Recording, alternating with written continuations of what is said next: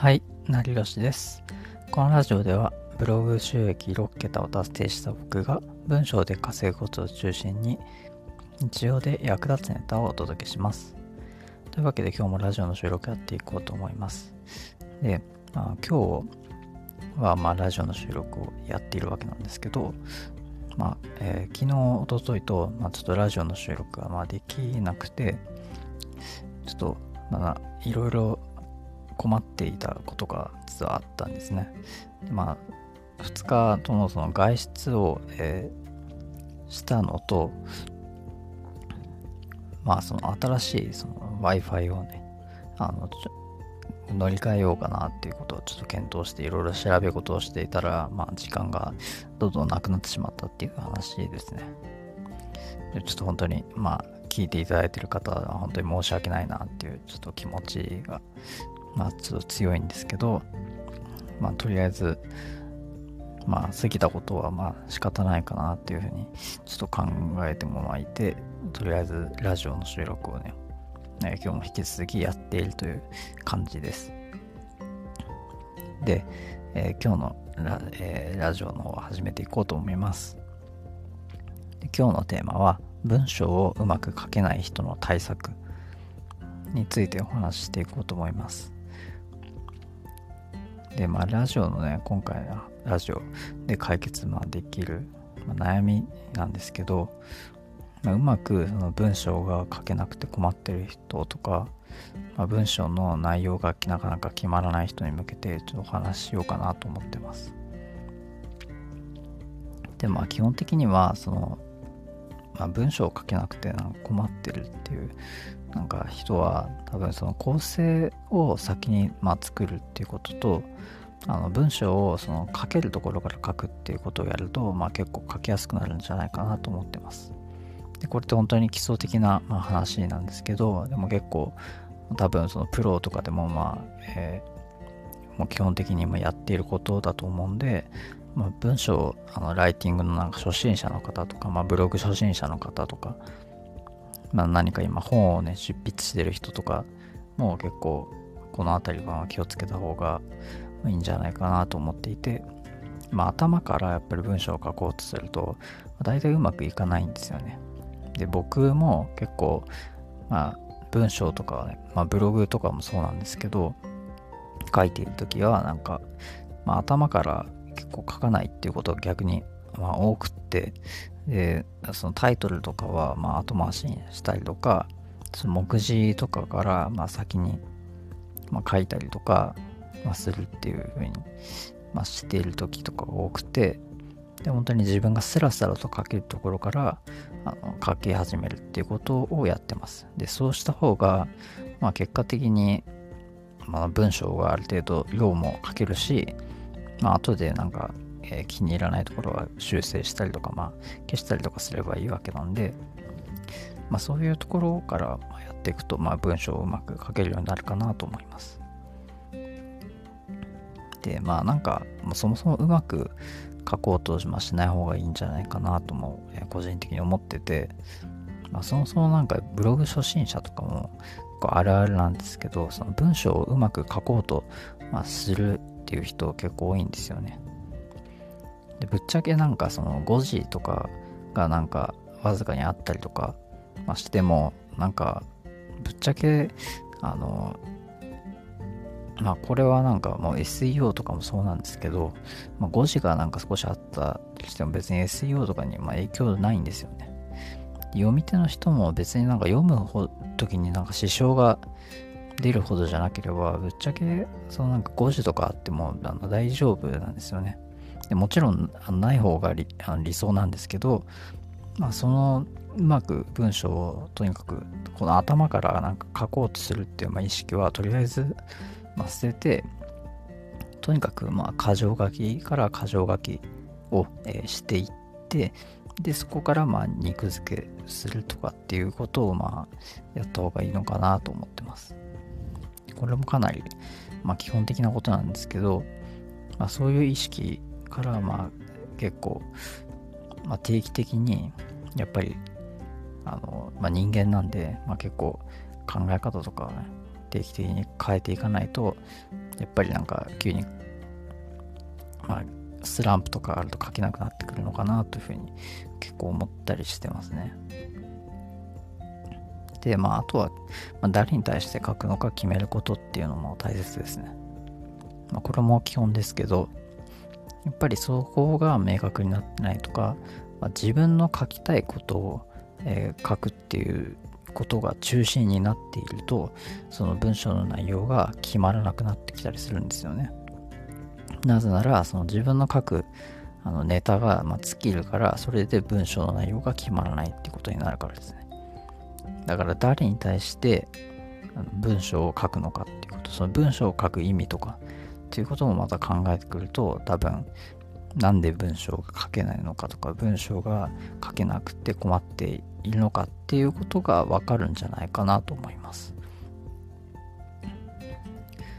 で、まあ、あと、その誰に対してっていう話もあるんですけど、いろんな人に向けて書くと、えー、失敗すると思います。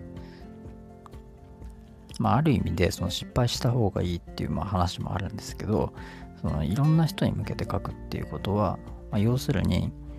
ちょっと横文字使うとあれなんですけど、ペルソナですよね。ペルソナで、その誰に対しての文章なのかっていうことは、やっぱりその特定の人に対して書かないと刺さらないんですよね。特定の人にしか書かないと、なんか、その特定の人しか読んでくれないんじゃないかっていう話もあるんですけど、これが意外とそうでもなくて、その特定の人に、えー、ちゃんと定まった内容で書いた方がその結構あのコンテンツとして、まあ、重宝するんですよね。でその文章がその特定の人から評価されてでその他の、まあ、そそこれまでその記事に興味がなかった人もえ興味を持ってくれるようになってくるとかその書き手の人に興味を持ってくれるようになったりするんですね。だから下手になんかいろんな人に向けて書こうとするっていうのは、まあ、できるだけしない方がいいしそれをすることによって、まあ、かえってなんかこの人のまあ記事はなんか薄い内容だなっていうふうにまあ判断されてしまうことにもつながるんで、まあ、やめた方がいいかなと思います。えというわけで今のは前置きになってしまったんですけどで前置きはすごく長くてちょっと申し訳ないんですけどこれから本題に入っていきます。で今回のまあ目次はま次の通りです。文章のプロとアマチュアの書き方。で次に自分を抑えて文章を書くべき。で次に悪口を書いてしまう改善策。まあ、この辺あたりを話そうかなと思ってます。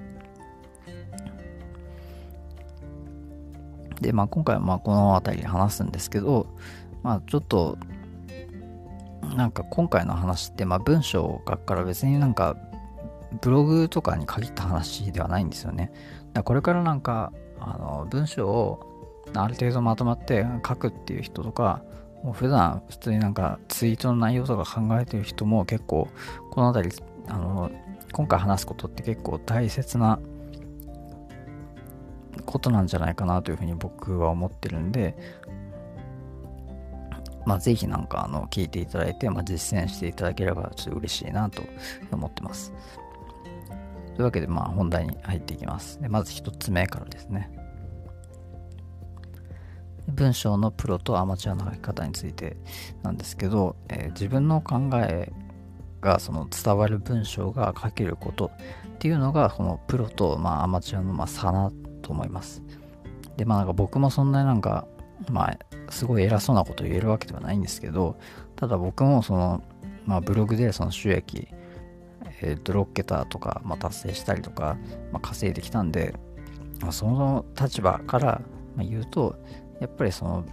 自分の考えが伝わる文章がどれぐらい書けてるかっていうことなんですよね。で、まあ、基本的なもうなんか考え方としては文章は、まあ、サービスというふうにま考えた方がいいかなと思いましてでいつも読書のことをま考えているっていうぐらいがなんか結局ちょうどいいのかなとは思いますし、まあ、結構ブロガーの、稼いでる人っていうのは常に多分そういう思考なんじゃないかなと思うんですね。で、なんかくどいくらいもう相手のことをもう考えるぐらいがいいと思います。まあ、大体それぐらいで多分なんかちょうどいいのかなと思っていて、で、まあなんか普段ブログとか、まあ、一記事一記事でその読者のことを考えてるっていうのはまあいいんですけど、それだけだとちょっとまあ足らないのかなっていうふうにちょっと思うこともあって、で、まあなんでかっていうと、その一記事一記事でその読者のことを考えてなんか一気、まあ、その一遊、まあ、ブログのアクセスが増えたとか、まあ、増えてないとかなんかそういうふうで一喜一憂してると、まあ、結局その読者のことを考える力っていうのがつかないんですよね。これって結構なんか普段だから SNS とかの発信とかで、まあ、それもまた読者のこととか見る人のことを考えて、まあ、書いたりとかしてるとやっぱりその分発信力ってつくと思いますし。でまあ結構その辺りの話するとちょっと脱線するんでちょっと今回は控えるんですけどまあ文章でやっぱり書くときは常に読者のことをま考えて、ま、書くっていうこと。それをくどいぐらいやっておくとやっぱりまあちょうどその読者に刺さる文章が書けるようになるのかなと思ってます。まあ、要するにここはあの基本スタンスぐらいにま考えておけばいいのかなと思っていてでまあちょっとなんかあの変な、まあ、例としてはあのまあコーラがなんか好きな人っていうふうに、え、考えていて、まあ、その人に対してま文章をま書くっていうのもなんか素晴らしいんですけどただももっとなんか突き詰めるとそうコーラが好きなの人はなんかその甘い飲み物が好きだからコーラが好きっていう考えに至った。でもそのなんか甘い飲み物のその炭酸の飲料っていうふうに考えてそこからま連想して、ま考えたけど、まあ、本当はドクターペッパーが好きな人なんじゃないかとか、まあそこまで考えると、まあ、よりなんか文章のやっぱ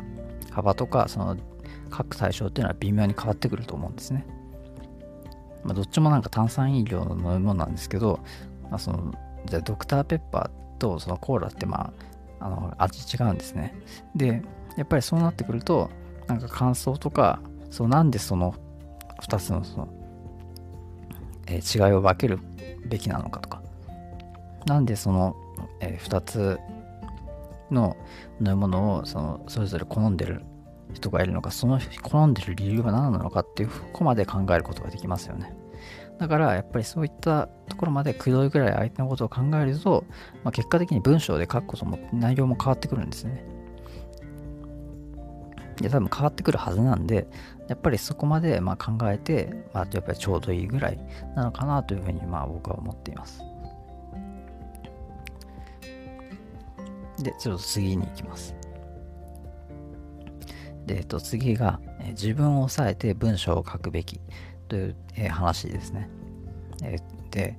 まあ、文章を書いていて、やっぱりなんか、まあ、自分のその書いた記事とか、なんか文章を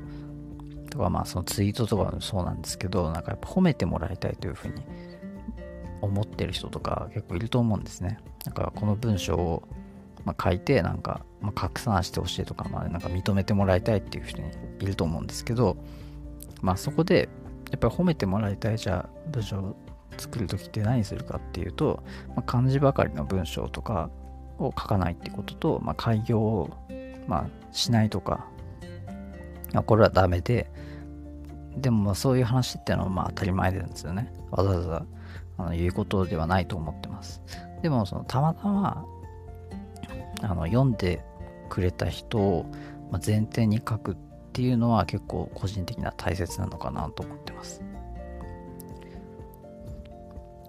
結構なんか自分の記事とかあの発信とかっていうのを常になんか見てくれる人とかがいると思うんですけど、ただ、その人を前提にばかり書いてしまうと、やっぱりその自分のその記事とか、まあ、読んでくれる人っていうのは、まあ、なかなか増えないと思いますし、まあ、その人がもし離れてしまった場合は、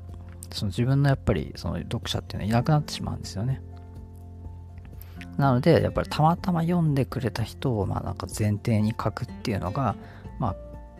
まあ、基本的なやっぱその考え方として、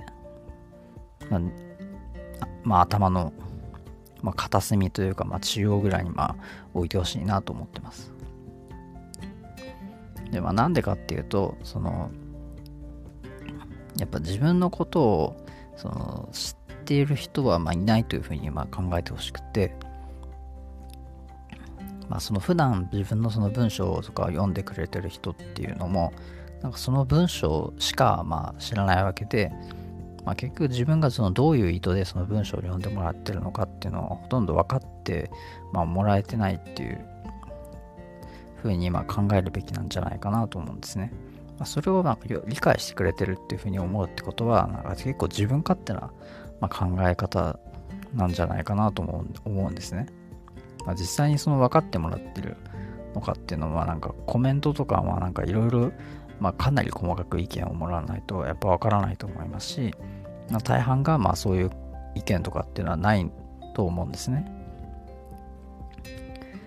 でまあその自分のことをまあまあ、知ってる人はまあいないと思うしその友人ですらまあそんな自分のことってなんかそこまで細かくなんか分かってないと思いますよね。だからこそその部分のその記事とかは、まあ、文章を読んでくれてる読者はまあ自分のことを知ってないのがまあ当たり前自分のことを知ってる人はいないというふうにを前提に、まあ、その文章を書くっていうことをまあぜひやってもらえればなと思います。で誰がその読む文章なのかっていうのをやっぱ大大事なんですよね。まあ、これはかなりさ、基本的な話なんですけど、その誰が読む文章なのか。で、基本的に、その、自分がそのよ普段なんか発信を見てくれてる人に書くのか、そのたまたまそ読んでくれた人でもまあどういう、まあ、人なのかっていうことをちゃんと明確にして、その文章を書くっていうことも大切ですね。で、まあ、それと同時にあの決してあの自分が書きたいことは書かないっていうこともうもう、えー、決めていった方がいいんじゃないかなと思ってます。でまあこれに関してはあの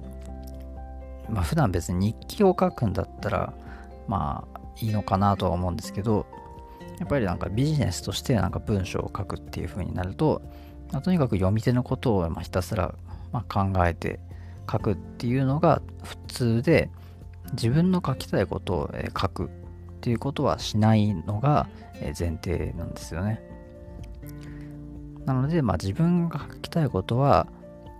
あったとしても、まあ、それはあの稼ぐための文章ではないというふうにまずまず考えてほしいですね。そこをちゃんと分別をまあなんかできていないとやっぱりその文章でなかなかま書けないっていうこともあるだろうし、まあ、文章で稼ぐっていうのもなかなか厳しくなると思います。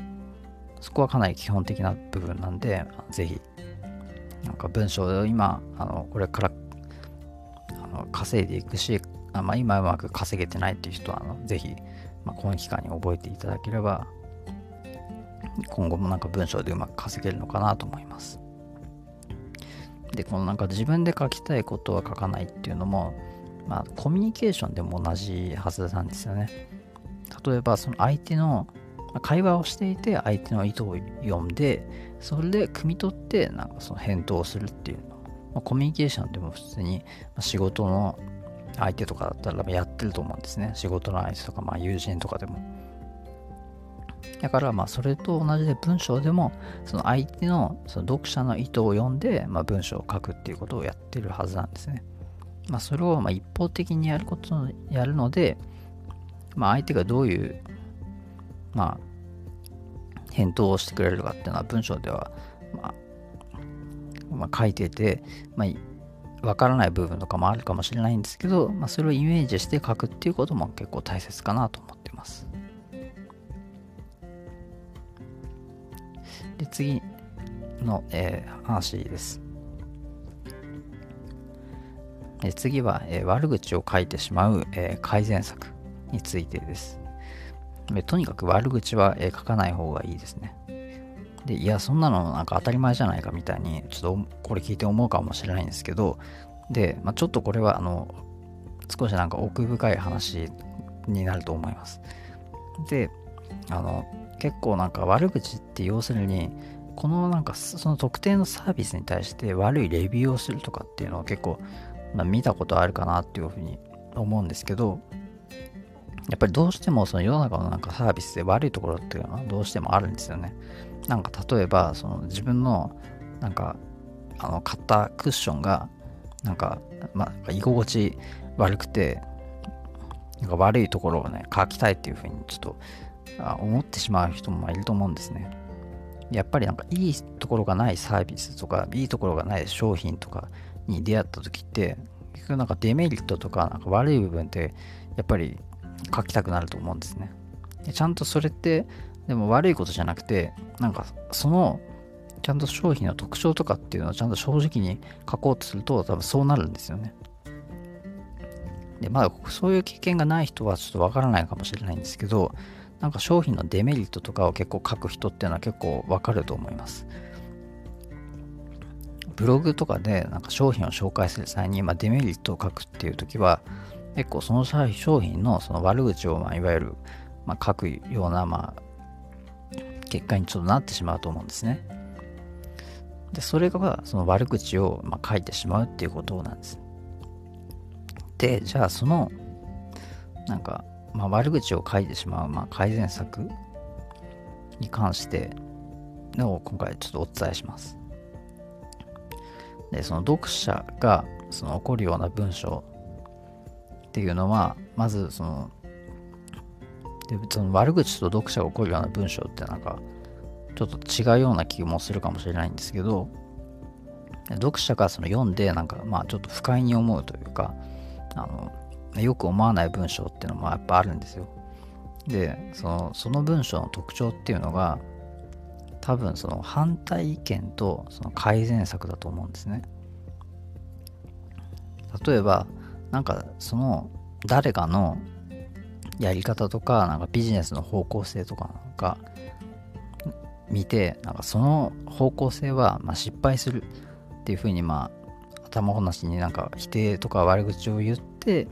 で、その自分のやり方にました方がいいっていうふうに言った、いうなんか流れって多分あると思うんですね。で、その言い方だと、まあ、その読者とか、まあその聞き手っていうのは結構なんか不快に感じてしまうと多分思うんですよ。で、まあそういうのは良くなくって、で、全くそのそういう場合は、その相手の悪口とかをま否定するするんじゃなくて、全く別の切り口で、その改善策とかの部分は提案するのがいいんじゃないかなと思うんです。で、例えばなんか、飲食店で働くのはコスパが悪い。リモートワークすべきだっていうのは、これはダメですね。これはなんかあのその相手のその飲食店で働いてる人を否定して、リモートワークをその改善策として提案してるから、これはダメですね。で、じゃあどうすればいいかっていうと、その在宅勤務でさらにま効率を上げるアイテムっていうのを紹介するとかっていうのは、その別になんか飲食店の働くのを否定しているわけでもないし、ただ単にそのリモートワークっていう在宅勤務とかを持ち上げて、まあ、それの、まあ、特徴とか、まあ、それの在宅勤務のその働き方っていうのを持ち上げる提案とかをしてるだけなんですね。だこうすると、その悪口を書かなくて済むっていうことに、まあ、つながるわけですね。だからこそ、まあ、とにかくその悪口を、まあ、書かない。まあ、悪口を書かなければ、その、いろんな批判とかも受け受けるリスクっていうのも減ると思いますし、まあ、そういった悪口を書かないテクニックっていうのもやっぱり持ち合わせておくと、まあ、文章力とかも向上していくのかなと思います。で、最後にちょっと、えー、補足として、えー、笑われるために文章を書くと、まあ、楽っていうちょっと話です。で、あの、賢く、まあ、気取らなくてもいいし、なんかまあ難しい漢字をあの使わなくて済む。さらにま読む人のま気持ちを優先して、ま、自然と書けるっていうのもあると思います。で、なんかあんまりなんかその笑いを取るなんか文章なんてそんな自分はなんかあのできないっていう、まあ、ふうに思う人もいると思うんですけどただそのなんか単純に考えてほしいんですけどその笑われるあのためにその文章を書くっていうことはその絶対なんか相手のなんかために文章を書くっていうことになるじゃないですか。で相手がどういうことをま書いたらなんか笑ってくれるのかっていうことを積極的に考えることになるんでこれこそだから相手のま気持ちとか読者の立場になって、まあ、文章を書くことっていうことに自然とつながるんですね。だからこそその笑われるために文章を書くとまあ楽なんじゃないかなと思います。でまあここでまあ言いたいのはやっぱりそのもはやなんか読者あのじゃなくてそのお客さんに対して、まあ、文章を書くっていうのもやっぱりその捉え方としてはちょっといい考え方なんじゃないかなっていうふうに僕はまあ思ってますやっぱりそのなんか文章っていうことに表現にま固執して、まあ、読者に対して読者に対してっていうふうにちょっと考えがちなんですけど、まあ、読者もまある意味でそのなんかそのお客さんなんですよね。ブログにアクセスしてくれるお客さんとかっていうふうにま考えて、まあ、書くとその笑わせる、ね、ために文章を書くっていうことにも、えー、つながりやすくなる、まあ、イメージしやすいのかなとも思ってます。今日の話はちょっと長くなってしまったんですけど、まあ、以上になります。で今回話したのは、まあ、自分文章のプロとアマチュアの書き方。で自分を抑えて文章を書くべき。悪口を書いてしまう改善策。でこの3つについてちょっとお話ししていきましたね。で、まあ、文章を、まあ、うまく書けない人の、まあ、対策もお話ししましたがやっぱり結構、まあ、今回の話っていうのは、まあ、ブログとか限らずなんか SNS とかまあ強いて言えばコミュニケーションとかでもまあ使えるま、考え方なのかなというふうに思ってるんでもしなんか今回の話聞いて、まあ、いいなと思ったらぜひ実践してみていただけるとまあ幸いです。でまた次回もなんか文章でうまく稼ぐコツとかもお話しできればなと思ってるんで次回もよろしくお願いします。では最後までご視聴いただきありがとうございました。ではまた。